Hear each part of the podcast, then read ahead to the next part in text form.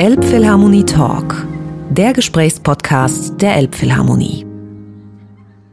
Never before in the admittedly short history of Elbphilharmonie Talk did I have so many guests at once in one of our little pop up studios that we set up when it's about to record a new episode of Elbphilharmonie Talk.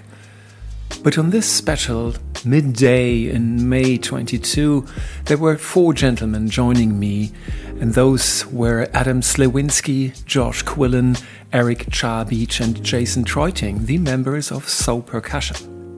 So Percussion is a Brooklyn based percussion quartet and they were just in the middle of two very different performances. One taking place in the huge park in downtown Hamburg called Planten und Blumen, where they were performing together with a bunch of other local percussionists the piece Inuksuit by John Luther Adams.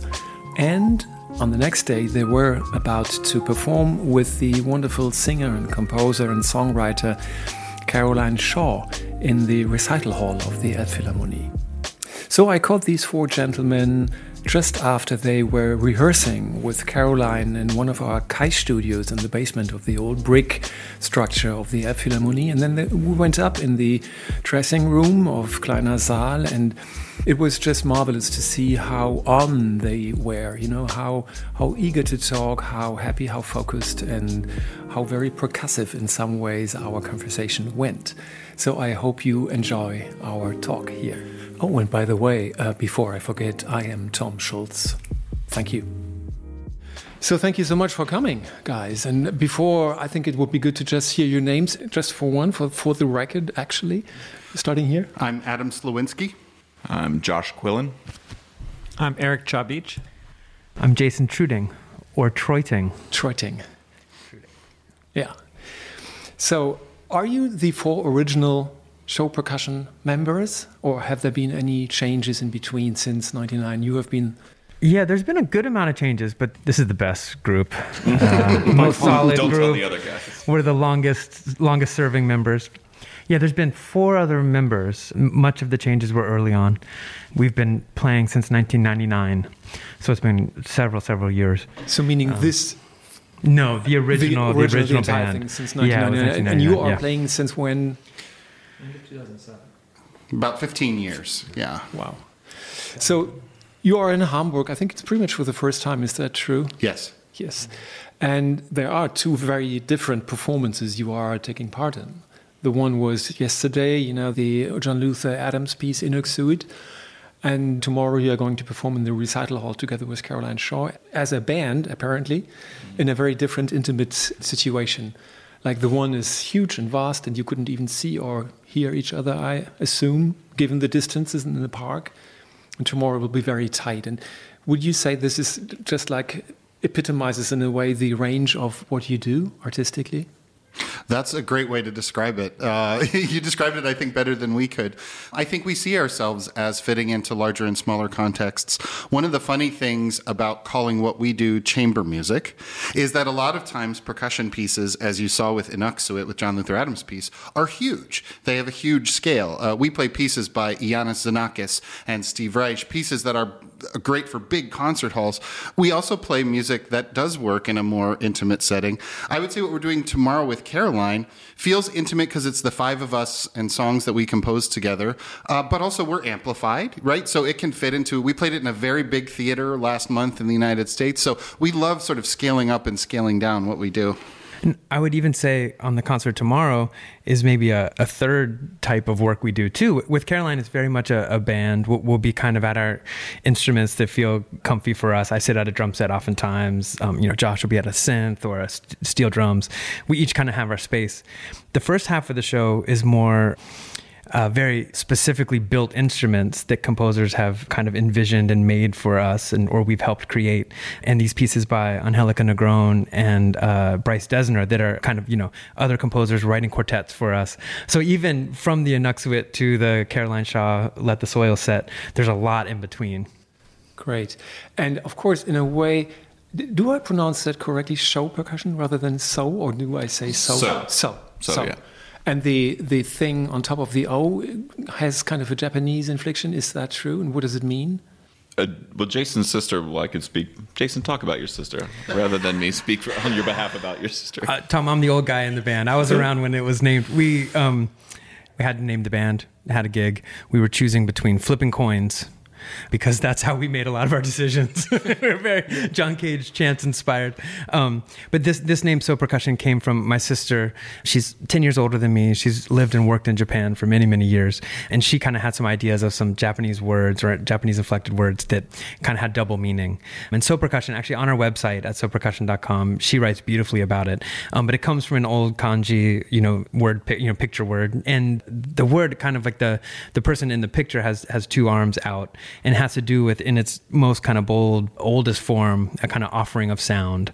Um, but it's used oftentimes as like you know play to play music or it's used um, with other um, japanese in compound words to mean musical things. So we kind of like the double meaning too it feels a little bit about what we do. You know, so so is one of the most common you know words in the English language, um, and something about what we do we feel is very um, kind of uh, common, straightforward. Everybody can relate to it. But then underneath, I think there's a depth to what we do too, and so there's a kind of double meaning That's there. fantastic, and it's also it does work internationally so well because I mean in German you have like I don't know how many different pronunciations and nuances with the word so. You know, you can really it can mean a lot this little syllable, and but then I mean the second part of your band name percussion also kind of is a little understating what you're doing actually. I mean, if I think percussion quartet, and we do have wonderful percussion quartets, it would be at the most marimba or vibraphone, and then it would be it, you know, in terms of melody, and it would be much, you know, chimes and, and timpani and stuff. And you, you are playing Fender Rhodes A piano and, and vibraphone. So this is kind of a band in disguise, still calling itself mm. percussion. Well, I, I think one of the things that we value as percussionists is the exploration of new things, right? And that, especially in a Western classical tradition, percussion in an orchestra is called on to be the thing that does anything weird, right? So when somebody writes car horns or breaking glass, you know, the percussionist is the one who has to figure out how to do that. And so part of our training was, you know, finding ways to make new sounds all the time. And actually, I think that bears itself out. Oftentimes, we look at, um, you know, Edgard Varese was this important 20th century composer and imagined electronic music that exists now, but at his time didn't. And instead of being able to write that, he wrote percussion music. You know, it was always this thing that was helping to imagine new worlds, right? And so um, there are, like you're saying, marimbas and vibraphones. There are standard instruments in percussion, but it also is. It's more of a a mindset than it is an instrument group. So the mindset of being open to figuring out how to make new sounds. Does that mean that percussionists per se are also inventors? I would say that is a word you could use for a lot. I mean, or innovators, or like collab. I mean, there, it's a, there are many words, but we or tinkerers. I think is a word that comes to mind often. And I, you know, a lot of our stuff comes directly out of folks like John Cage. You know, who you know, for sometimes just you know necessity. You have tin cans and you have a couple tom toms and a maraca or and a conch shell. So you write a piece with that. But you know there are pieces where we play four drum sets, or we're all playing the four set or four marimbas. But the lead, going into the band world sort of allows us to have use all those skills, but curate our own little ecosystem. Like maybe I'm playing a bass role, but I can play that on synth, I could play it on steel pan or marimba, and that sort of role is nice for me to curate. And like Eric is a guy who's got like weird flower pots, and Jason gravitates towards drum kit stuff, which he does at a higher level than any of us. And Adam is an amazing mallet player, so like all of these different things. So for him to play Rhodes is really intuitive and natural. Like, but that's something that we don't do in the classical percussion world necessarily. So for us, it's just it's a it's a real privilege and a luxury to get to do that, you know. And people, somebody like Caroline for sure, just sort of pushes us over that edge and is like, yes, do Go that, you know, Do go it. for that. Yeah. So, but that means that those roles are not too interchangeable between you. If you say, I mean, and that's kind of a specialization in itself, you know, saying you are the best on the Rhodes and you would be more the or the mallet person and having this things. Or do you really sometimes even change deliberately because you want to experience I mean, something new? What we do is the, the, the word percussion being in our name, when Jason said we were flipping coins, early on the percussion quartets that were written for us, we were thinking in a more uh, classical or new music, contemporary music kind of model. Most of those pieces, our parts were interchangeable. And that happened for a long time where we were like, that's kind of what we're doing here. So actually, like a John Cage piece like Third Construction mostly has interchangeable parts. There's one exception, which is this conch shell part with a burr, burr, burr, and uh, Eric has gotten really good at the embouchure for doing that, which takes a little bit of practice, a lot of practice. But uh, over the years, and Jason, maybe you were going to speak and, and, maybe get into this. Over the years, we sort of loosened up a little bit and said, well, this is the this is the group that we're all playing in all the time. We've got other things to bring to the table, and this happens with percussion a lot. You almost never meet two percussionists who have exactly the same interests and training. Like Josh did steel drums, and he's been at Trinidad for 20 years, and, and these kinds of things. Yeah, I, right on, Adam. I was going to say from that's maybe the biggest change from the beginning till now is as anybody joined the group, we started to kind of embrace what those individual interests were maybe the first five or ten years, I really didn't play drum set. I, I had bands I played in. I, I did it in other contexts, but I wouldn't this. bring it into So. Yeah. So was kind of about for being more interchangeable, and that approach is really interesting. I mean, there's a lot of amazing music. Some a lot of the minimal minimalist and post minimal music we come out of has that idea of four of the same things. Uh, most of our early commissions were that idea, but I would say the other thing to throw in there is this history of kind of flexible instrumentation music. Folks who were writing music that could be played on anything. Um, Terry Riley's In C is a huge one for us. Uh, we've been digging into Julius Eastman's music recently. So many other things. Cage comes out of this, Pauline Oliveros, lots of music comes out of that. Most of the music we write ourselves has that intention of we're writing structures and rhythms and notes, but the orchestration is actually open. And that means anytime we play it, it can go a different way. And even in rehearsal right now, there was a kind of conversation. It's like, ah, should we do this on Rhodes tomorrow or piano? What would be better for this context? Um, and those things being able to change in the moment is is really kind of invigorating for us. It's amazing because the comp- the composers you were just naming are all composers from the heart of the 20th century, more or less, and still it feels as if percussion music in itself has had a huge boost in the last I don't know 25 years probably, and, and you are certainly part of it. Do you see this happening a lot now with composers just picking you and asking you, would you would you mind if I would write something for you, or would it go only vice versa that you commission composers to write something I mean, it, for you? It happens every way. And I think the older we get, or the more that we work with composers, I think we're we've always, I think, from the beginning, invested heavily in a composer's collaborative your work from the from the very beginning to the premiere of the piece. I think we're very sort of allergic to the idea that that we would just get solicited by somebody we didn't know, get a score, send a check, and then play the piece. Again, there are pluses and minuses to all that, but for us, it's like sitting in a room with Caroline Shaw for a very long time and her looking at us and being like, what do you think? You know, that's something that like people don't think about in the compositional process that much. Mm-hmm, mm-hmm. You know, uh, David Lang does that with us. Steve Reich does that with us. Caroline, like it's all over the map. And so like, I think for us, that back and forth is really crucial, but it's something like but it's happening now with a good friend of mine who I've known for 10 years, 12 years, named Kendall Williams. And the process there is not one where he's sending us a score ahead of time. He's teaching it he's, he's of Trinidadian descent. So he's teaching it to us the way a, a piece would be taught in Trinidad. But he's teaching us a mallet quartet for two marimbas and two vibraphones, one note at a time so, like, imagine if Beethoven 7 was taught to an orchestra that way. Like, it would take a long time. And we're sort of staring down that barrel a little bit of like, okay, this is going to take a second. We've learned eight bars in like a two hour rehearsal. And what's the complication in this in this piece? What's is the, it is it the time, or what, what what makes it so complicated that you can only learn it bar by bar? Well, it's more the the style of teaching, the rote style of teaching, translating something orally yeah. and not letting me have a whole sh- bunch of music to practice score, at a time. That, yeah. For Kendall, I think as a composer, his process is one where like hearing eight bars at a time over and over is like, okay, cool, I'm going to sit for that. Because that he's also composing during the process. Yes. He'll be All changing things as he hears them. So it's a slower process, but rather than pen to paper and here you go, mm-hmm. we're working it through together. And sometimes the way music is felt it can't be written down on paper, and he has to go. It has. It all goes like this, but that that jat jat jat jat jat like, and we would mimic that back to him. But how you would write out like that that that that that like that's tricky. It would probably write out which would sound square if he just say, sent us the music, you know. Yeah. So that's the sort of pro- that's a new process for us, quite frankly. Um, and it's, but but in this sort of Western classical context, to sort of inject that has been really fun.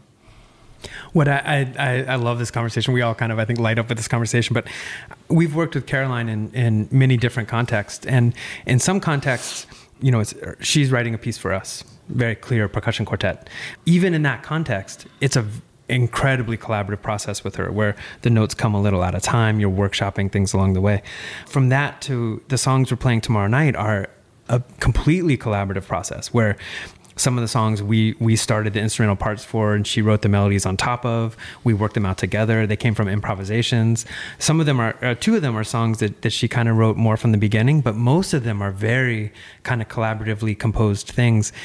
Because it's in a band format that feels very different but it's kind of the way she works all over. You know, every time she's in a room with someone, it's a two way street. Um, and that kind of music making, I think, has just been really kind of integral and exciting for us from the beginning. Like Josh said, we would never kind of say like, "Oh, that composer's writing really amazing music. I've never met them before. Let me call them, Let's see if in a year they can, yeah, yeah. if they can send it to us." We're always meeting folks at festivals, developing relationships, and then developing pretty long term projects with them. So the Bryce Dessner music tomorrow and the Angelica Negron music are both those styles of pieces as well.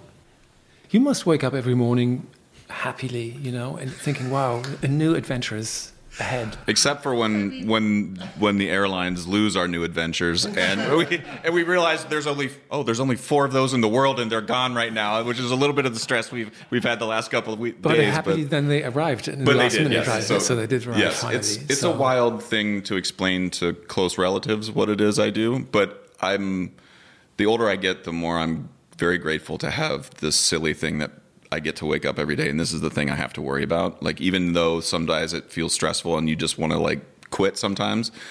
The end of the day, the fact that I get to mess around and play steel drums with Caroline Shaw in Germany is just a bonkers like my ancestors worked really hard to get me to this point, and so I'm not gonna I'm not gonna just waste it away, you know. This is fantastic. I saw, of course, also in your bio on the on this page that you are into this Caribbean music, and this is basically you bringing this into the band, and then the band is just totally open, and there could be some West African music coming in, which you also do, as far as I know. So.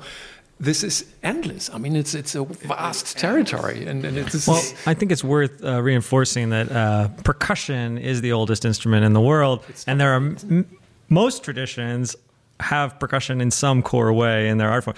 Western classical music removed that and then brought it back in later. So what we do coming out of Western classical music positions percussion in this certain way that's different than it is in many other world traditions. But the cool thing is by sort of developing this really broad set of skills to do it in a Western classical context, we're able to relate to people in a lot of different traditions, uh, find find areas of overlap or connection. We just did a really awesome project with this beatboxer, Shodekeh Talifero, in Baltimore, and it was really cool. Almost there was a game of telephone that beatboxing was developed to imitate certain percussion sounds. He would beatbox something to us, and then we would play it back to him on percussion instruments. So that game of telephone came up with something that wouldn't have existed otherwise. And why was it via telephone? Because he was just far away. Oh, sorry. Was it just, not, it wasn't actually. Uh, I mean, game of telephone. Like uh, it, it went through multiple stages, right? Uh, Telephone is a game where you sit, stand in a circle and somebody set, whispers something to somebody Oh, else, okay, yeah. and they whisper it to somebody else, and by the time it gets around, it's completely we completely have that in different. German too. Yes. Okay. we call it Stille Post, so silent, silent mail. okay, that's what we're talking about. You whisper, and then something completely different comes out. Oh yeah, oh, that's nice. That's beautiful. I was, um, of course, uh, checking your your site and your multitude of activities. You are deep into this diversity thing, education stuff, and really being very open in this. And I wonder, this is something that needs much preparation, much care, much consciousness. I find. How do you find time to to incorporate all this into your huge musical Well, endeavors? I think one thing we can say is that we've realized we asked the question about improving the situation in terms of diversity from the perspective of we're percussionists. Okay, so where where would we start there? Oh my gosh. We're percussionists, you know. And so what Eric was saying about how almost all of the world's traditions have percussion as a big part of it, that means, and even when Eric was talking about something like beatboxing, which is an African American tradition, rhythmically based, works great with percussion. It turns out it's actually at least for percussionists, diversity is pretty easy to cultivate when you just start really looking around and saying, like, what else can percussion be and where can percussion happen? And a lot of it has to do with, like, what Josh was saying about working with Kendall Williams on stuff that comes from Trinidad. But it's not just about taking a sound from Trinidad and plopping it into a piece, although that can be fine. It's about, like, what's the process? What's a what's the different way of thinking about learning music that folks do in Trinidad? How could that change what we do? Then the way of your music and the people that you're playing with and all of that to become more diverse, it feels organic mm-hmm. because you're reaching out the same way we always reach out, which is artist to artist and saying, "What have I got? What have you got? What can we do together?" That is the the most sensible way for us to say, "We want this to improve. We want this field to be more diverse." Oh my gosh the curiosity again comes back into it. Oh my gosh, there's so much to explore together. And as you say, that exploration is very intentional, it's very thoughtful. And but a lot of it has to do with building trust and building relationships with other artists. I would say that's been the core of it for us so far. Yeah, I was I was just going to add that like I think Josh's example of really digging into an instrument and learning it on a deep level is an amazing way to build connections. The when we got on the scene, it was pretty common in the U.S. for percussionists to learn traditions from other parts of the world, and we early on had a bit of an allergy to it my, myself just because I didn't have that deep connection with West African music. So, uh, you know, we never wanted to feel like we were kind of, you know, taking a little bit and and imposters kind of. Absolutely. Yeah. And so for me, I've always been really interested in West African, Ghanaian, Mali music from Mali, but but kind of felt like it was hard to bring into our space. Meeting Olivier Tarpaga, he's an amazing choreographer and musician from Burkina Faso.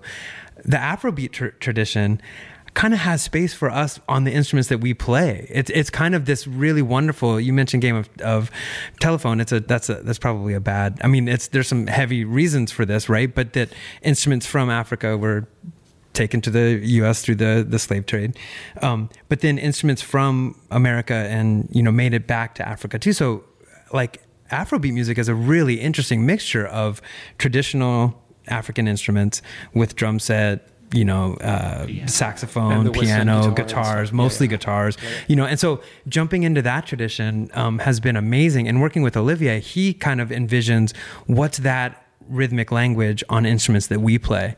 And so for us, like thinking about it as an approach um, to then kind of learn from folks, but do it on the instruments that we're comfortable on has been another kind of really I mean, wonderful door to open. Worlds, I would say. Totally. You, you totally have the respect towards this other culture and still can stick to your own. Yeah, um, it's language. been exciting. And when you mentioned, I, I, I'm, I was so happy that you mentioned. It. I mean, we, you know. I think we do wake up excited about our work, right? But also, I mean, I think this moment, you know, in, in, in the U.S., the, the George Floyd moment, I mean, it was a, a, a, terrifying thing to, to reckon with for ourselves and think about. I think each of us did individually and and as a group, like where have we made choices that it that haven't haven't come from overtly poor choices, but where have we kind of left voices out of our scene? But after a year of those conversations, it's an exciting moment for us to say, "Oh my gosh, like why did we not work with Shodekeh Talifero, the beatboxer, until now?" we met him i met him four years ago why didn't we think that he would write a piece for us and so those kind of you know olivier um, working with kendall in this way kendall has written us a lot of music we never thought to say hey let's spend hours learning in a way that you taught when we were down in Trinidad. That's an exciting thing for us, mm-hmm. actually. So mm-hmm. it, it is kind of waking up and being like, oh, I'm really excited to see what's going to come next, as opposed to a kind of like, uh, yeah, early on, I think I myself had a bit of a, a fear of how to work in different spaces out of a respect for the space, you know. But I think now has been an exciting moment to of kind of a, developing a bit of a positive way forward, saying like, "He, this is the, the skills that we bring to the table. What can we do with you?" It's you know, an, would, yeah. as you would say. Yeah, I would say too that I think one of the things that we did prior to the pandemic that sort of we forgot about and are now starting to revisit a little bit is we went to Trinidad uh, February before of 2020, right before the lockdown started, as a moment of acknowledging like a lot of the our sort of forefathers in the percussion world like went to Africa to to learn this stuff. And when they're sitting on stage playing it it's like yeah it's four or five white guys playing this music but they spent time in this space and had conversations and ate food and did all the things that happen within that specific culture for us to go to Trinidad for 10 days was like yeah, you're learning about Pan, you're learning things by rote, but you're also just like standing in a spot with a bunch of strangers having conversations and learning that like your worldview as like, oh, actually, we all don't agree on this one thing, and how do we? We'll deal with that tomorrow, you know, and like that's the like that is also the way society I think needs to help understand each other, and so I think for the Western classical world to think about not just trying to make its space you know more diverse but spending more time in other spaces too yeah. i think is the way to sort of build a larger understanding because you know we're standing there and they you know we're like hey have you heard this piece by john cage to a bunch of trinidadian folks and they're like whoa that's awesome Oh, really? You know, like you blew into that conch shell. That's rad, you know. And like, uh, you know, and so you see these similar these similarities are, are, like, oh wait, it's actually way easier to have this conversation if you just spend time and have food and go to a funeral or go to a birth or like a christening and like and have time there. And it's like that's one of the things that the institution I know for all of us on some level doesn't allow you or does, it's not as easy to do. So now that we have more control over that, I think we're trying to, especially now that Corona's over, we're trying to reinvest and like going back to Trinidad, going to Africa, going to Burkina Faso, and like trying to reinvest in that because it's you know. Let's say that's the community aspect on a, on a global uh, level, mm-hmm. artist to artist and, and well, people to people. But of course, this also applies to Brooklyn or to your summer yeah. uh, thing that you are doing. Right. Well, we go to Trinidad. There's Trinidadian students who are like, "Oh, I want to come to SoSI." We go. To, if we went to Africa, there'd be a Trinidadian. You know, this is a way to then. SoSI is your summer institute, right? That Just, that room yeah. then by default becomes more diverse. Then they're having conversations with each other that we're not involved in, and then that's the point of all of this. You know, like so hopefully that's our goal, and I hope we end up doing it after you know 30 years from now. I, had an awesome wait, playing in Nuxwood. I don't think we got to say we we got a chance to meet so many awesome percussionists. The Elbtonal Percussion Quartet, three of them were playing. They're amazing, and um, meeting a bunch of new friends. And one of the um, one of the questions was, "Oh, who are some American composers that you're really excited to work with, that, or that you are working with now?" And it was really interesting because so many of the folks I was talking about were folks coming from other spaces right now, mentioning, you know, Kendall and Olivier, and oh, yeah. I mean, you know, and and um, going back to Pauline Oliveros. Yeah, fo- yeah, totally. Like folks coming out of maybe not what is considered the classical scene, and so it was kind of funny to realize that, like, oh yeah, right, like our that's been a that's been something for a long while. I mean, actually, all the composers we're playing tomorrow. You know, Bryce is probably best known for the band, the National that he plays in, right? Angelica for a long time. I mean, her first band is called Balún. She's a singer and has her own band that plays Puerto Rican dembow influenced music, reggaeton. You know, coming out of those different spaces. So, I mean, I'm sure this is happening in Germany too, but in the states right now, there's for a while there's been a really natural crossover from those places but I, I, was having a hard time thinking of a composer that was like that would read in this conversation i was in as a classical piece of music. He plays in the ensemble moderne and so i was trying to channel like you know that scene.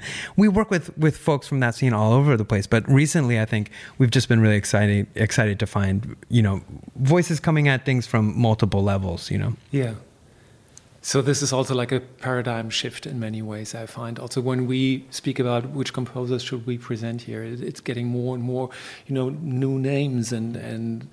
Uh, that's that's a very good development. I mean, at the same well, time, you still have all this big canon of all the classical music sure. going on. You know? and, and hey, we're I mean, totally down. Not you know, but I, I, I saw David Longstreth was here recently, right? Like that's like kind of quintessential. I think when we first were coming up, he's a similar age and a similar time, making music in multiple places as well. You know, and, and it does feel like that was with Stargaze, yeah. Like I think that that scene is definitely not specifically you know U.S. specific. And Bryce Dessner was here for an entire festival that he curated yeah. all by himself. You know, totally culminating in a huge the national concert where we had about I, I think sixty thousand applications for tickets, which was in the Grand Hall. You know, we could have rented a stadium, but yeah. then of course it would not have. So how many do we have tomorrow? 70, 72,000? What are we at? Uh, yeah, about that. It's about that size.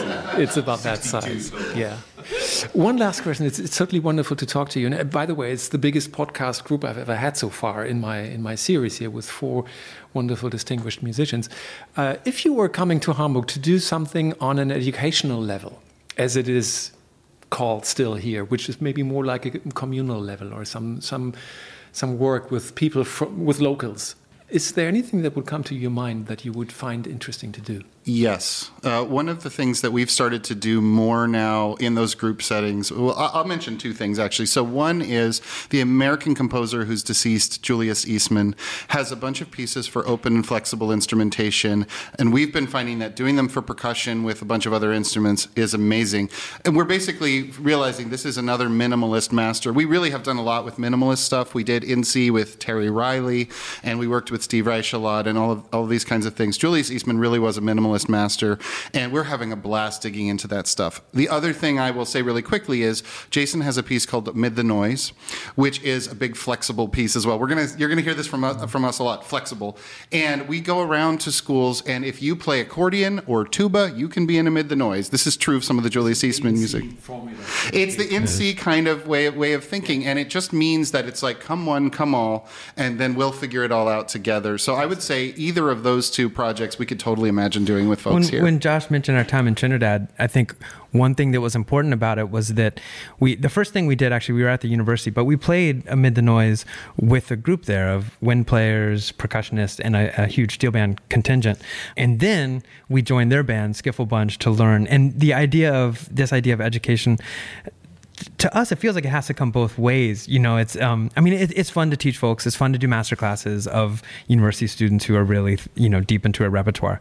But actually coming and sharing something we do, and then maybe being open to what somebody's doing here, you know, that kind of exchange um, feels pretty key to, to the way we've been working for a while. But it's definitely something we've kind of like uh, pinpointed as this is important to us, the sharing, you know. Wonderful. Maybe one last question, which is a bit off, off key and has to do with the program you're going to play tomorrow, which is, of course, this wonderful, wonderful super slow mo uh, ABBA cover that you've done with Caroline. Who came up with this beautiful marimba? I mean, I saw, I just saw the video, you know, yeah. which you, which, which even gets it more to the bone what you're doing with, with this piece. It's so on this album, each of us did a duet with Caroline in addition to the ensemble pieces. And for my duet with her, she and I were just talking through some music that we loved. I actually don't remember. I think it was probably her that came up with the song. And like we actually downloaded like off of sheetmusicplus.com or whatever um, for the next day's session. We downloaded a, a, lead sheet, but then it was her idea to slow it way down and make it like a motet, like a religious piece, like a medieval religious piece. And then what we did in the studio is uh, I did one uh, layer or pass of just playing the melody on the marimba at that slow tempo. And then over that, she and I just did one after another after another and I, I improvised all the layers of the marimba. So I added this melody and I added bass, and she added more stuff. And I remember during the thing, she and I were just doing the passes over and over again, and we were looking at each other like, maybe we're just going to throw this in the trash afterwards. But people who were in the booth were like, keep going.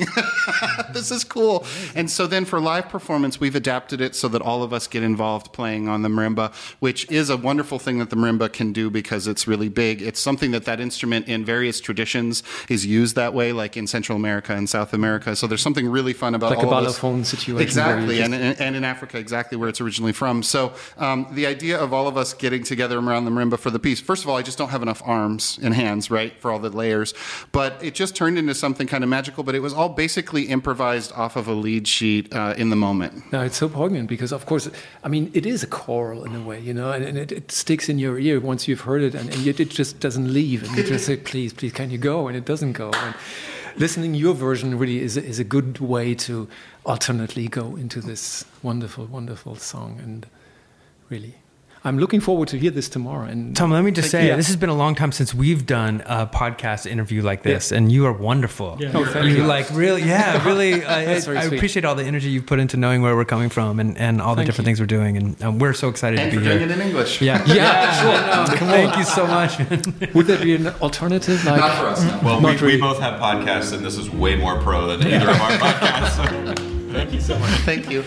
Looking forward to hearing you tomorrow and to be with you. Thank, Thank you. you very much. Thank you, Tom. Bye bye.